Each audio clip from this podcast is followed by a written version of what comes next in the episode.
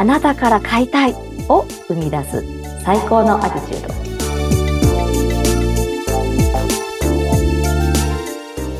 皆さんこんにちは、宇治江優子です。はい、インタビューさせていただきます川口育子です。今日もよろしくお願いいたします。よろしくお願いします。えー、そろそろ出産後、まあそれでもまだね、1ヶ月ちょっとしか経ってないと思うんですけれども、はいゆうこりんはいかがでしょうか？体調は万全ですか？そうですね。もうだいぶ復活してきました。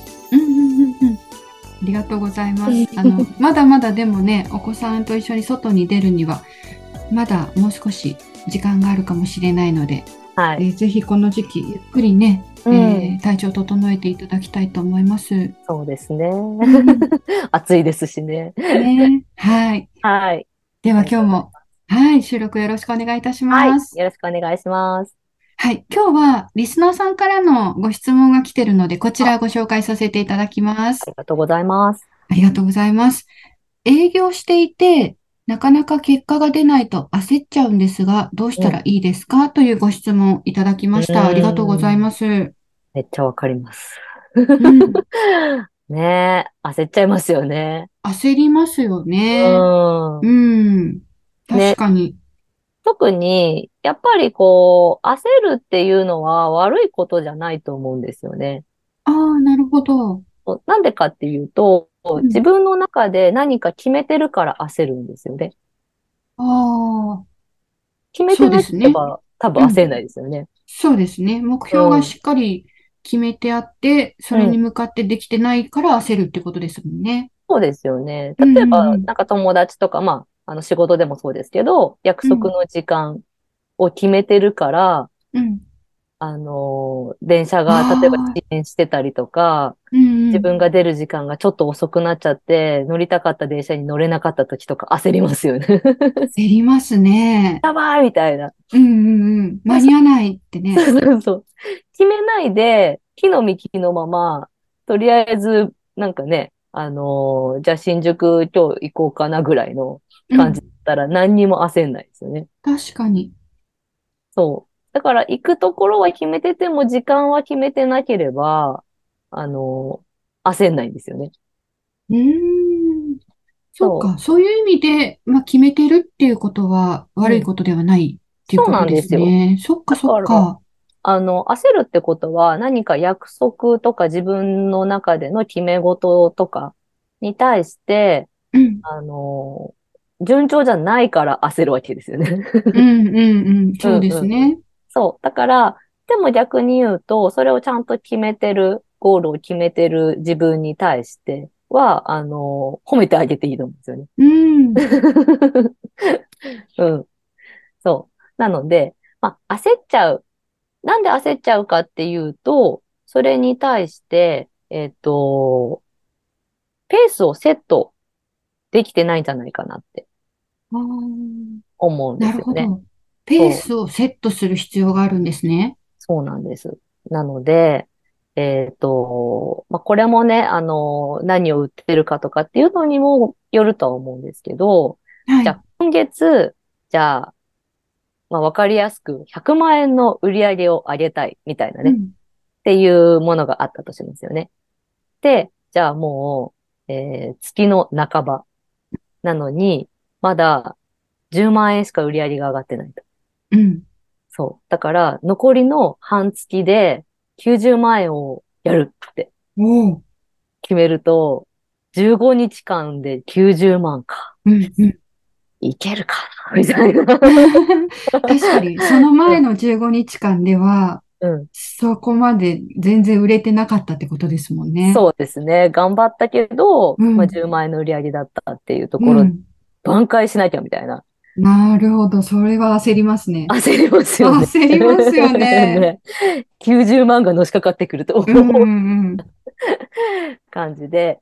うん。なんで、まず、90万、残りの90万っていうところってよりかは、じゃあ、えっと、残りの、まあ、2週間あったとして、うん、今週、まずは、じゃあ30万やろう。みたいなうん。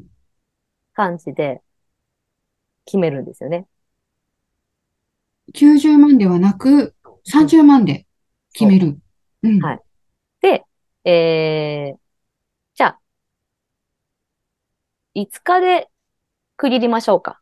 15日間、残り15日間あったとして、5日、5日、5日っていう感じではい。区切ったとすると、えっ、と、この5日間で30万円をまずはやってみる。ああ、なるほど。うん。って考えると、はい。あのーよし、じゃあまず30万やろうっていう意識になるんで、ああ、いいですね。はい。なので、ちょっと気が楽になるんですよね。うん。90万に比べたらね。ね。そう。とにかく90万やろうっていうよりかは、よし、うん5日間の中で30万の売り上げを上げようっていうふうに、まずセットするんですよね。なるほど。うん。で、例えば、じゃあこの5日間で頑張ったけど、30万円売り上げが上がんなかったとします。はい。でそうすると、次の5日間で60万売り上げなきゃって、多分普通に考えたらなると思うんですよね。また焦りますね。先週の、先週とか、前前回の5日間の分で上がんなかった分をうん挽。回しなきゃってなるんで。そうですね。はい。だけど、ここもセットして、まずもううん30万ってところでやっていく。ああ、なるほどうん。えっと、積み上がらずに、はい一回リセットするってことですか？リセットしちゃう。へえ。そうすると、また、うんあの、90万やんなきゃの時に30万ってなった時に、ちょっとこう安心というかね、あ、焦んなくなるのと一緒で、うん、うん。そう。なんで、こう、セットしてやるっていうことを、ちょっとやっていくと、焦んないで、まずは、自分が、こう、イメージできる、あの、ところにセットできるんで、行動しやすくなるんですよね。なるほど。確かに、あの、焦りがなくなりますね。一回。できなかったことって、どうしても積み上げって、あの、イメージしがちなんですけど、うん。もうそこはそこ、次は次で区切っていくってなると、うんあの、金額がね、えーもう一回この金額で設定ってなった時に、やっぱうんり焦るよりは、よし、やるぞって思えますもんね。そうなんですよ。で、人間ってやっぱこう、イメージできるものしか達成できない。うですよん、うん。なんで、じゃあ、もう、なんか、イメージしづらいっていうところで言うと、じゃあ、一週間以内に1億の売り上げを上げてくださいって言われたら、うんイメージがつかなくないですか？ちょっと。それをやったことがある人ならね、ねうん、できるって言うかもしれないですけど、やったことない人が、うんしかも日々のね、売り上げで10万とか20万っていう、あのうん形でやってる人にとって1億って言われたらもう絶対無理ですよね。もう、なんか、うん。イメージすらね、うん。湧かないですよね。うん。いやいやいや、無理無理無理みたいな。そう。だから、あの、イメージが湧いたものしか実現しないんですよ。これ、あうの、ん英語だけじゃなくって、はい。ですけど、まあ、その普通の私生活だとしてうん。も、何に関してもイメージしたものしかそうならないので、うんまずはイメージをして、あ、いけるっていうところに自分を置いてあげるなるほど。はい、大事で。まあ、飛び箱とかもそうですよね。うん。あの、5段までは飛べる。うん。でも、6段にすると、ちょっと、あの、お尻ついちゃうみたいな。うん。その状態で10段って絶対飛べないじゃないですか。そうですね。イメージすらわかんないですよね。うん。そう。なんで、まずは6段を飛べるように自分でセットして、うんイメージして、5段は余裕で飛べてた。だから6段も頑張ればいけるっていうイメージを持って、タタタタタタタってこう走ってって、踏切板をバーンってやって、スタンってこう、ね、飛び終わった後に あの、両手を上げてるイメージをして飛び降ります。ピシッとね、最後ね。で、あれ、お尻をつくイメージで飛ぶと絶対お尻つきません？ああ、わかります。なんかね、そうなりますよね、本当にね。ねうん。イメージ通りになるんですよ。うん。でも手を上げて、飛べたっていうイメージで飛ぶと飛べたりするんですよね。うん、うん、うん。逆上がりとかもそうですけど。そう。だから、イメージできるところに自分を持ってってあげるっていう。なるほど。そうなんです。だからこれ結構大事で、あとは、あの、プラス、この、ご褒美をね、こまめにあげていく。ご褒美。自分に。いいですね。ご褒美大事ですよね。大事なんですよ。それがうん結構その成功体験っていうのを積み上げていく上で結構大事で。うん。うん。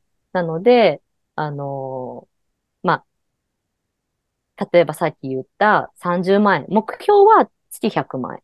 うん。で、残り90万円なんだけど、5日間のうち30万円達成できたら、じゃあちょっとこう、ビールで乾杯するとか、うん。うん。よ、よし、やったぞっていうね。で、ちょっと美味しいもの食べに行くとか、何かしらうん自分で成功体験を得るためにご褒美をあげるっていうのをやっていくのも一つうん大事で。なるほど。うん。あの、ご褒美を、なるべくね、あのーあげて、そのご褒美が欲しいから頑張れるっていう、あの気持ちにつながるっていうのはあるんですけど、うん毎日だとちょっとあげすぎですよね、ご褒美ね。でも、毎日自分がこうセットしたものをうん達成してったら毎日でもいいと思うんですけどね、ああ、本当ですか？はいおお、素晴らしい。そう。だから、逆に毎日だと、じゃあそのご褒美が、じゃあ、あの、ビールとかだとすると、うん。よし、今日も美味しいビールを飲むぞって言って、今日一日頑張って、で、今日は達成できた。だけど、逆に達成できなかった時はビールがない。うん。美味しい、みたいな。ああ、なるほどね。